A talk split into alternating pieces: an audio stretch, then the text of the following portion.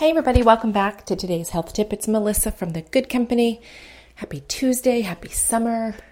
Loving waking up to sunshine every day. I hope it is sunny where you are.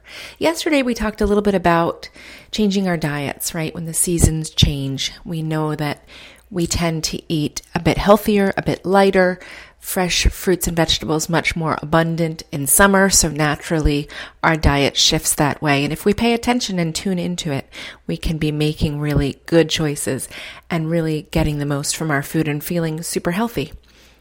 Something that also, um, I recognized yesterday as I was cleaning out my refrigerator. It's trash night. It was trash night last night and I like to clean things out and I started looking at my condiments and I realized I had four open jars of mustard. Granted, they're all different kinds of mustard. Who knew that I needed four kinds of mustard?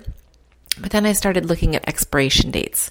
So that is our goal today, right? A little simple change we can make that will streamline our lives is just to clean out the condiments in your refrigerator. Is there a jar of pickles you haven't opened in six months? Probably a good idea to toss them.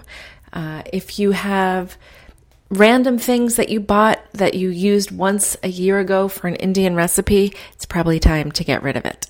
So let's just take five or 10 minutes today. And if you have a little more time, maybe you take the shelves out of the refrigerator and you really clean things down. Um, it'll make you feel better. Just a little bit of organization and a little bit of streamlining today. So that's it. Happy Tuesday, everybody. Be well, and I'll see you tomorrow.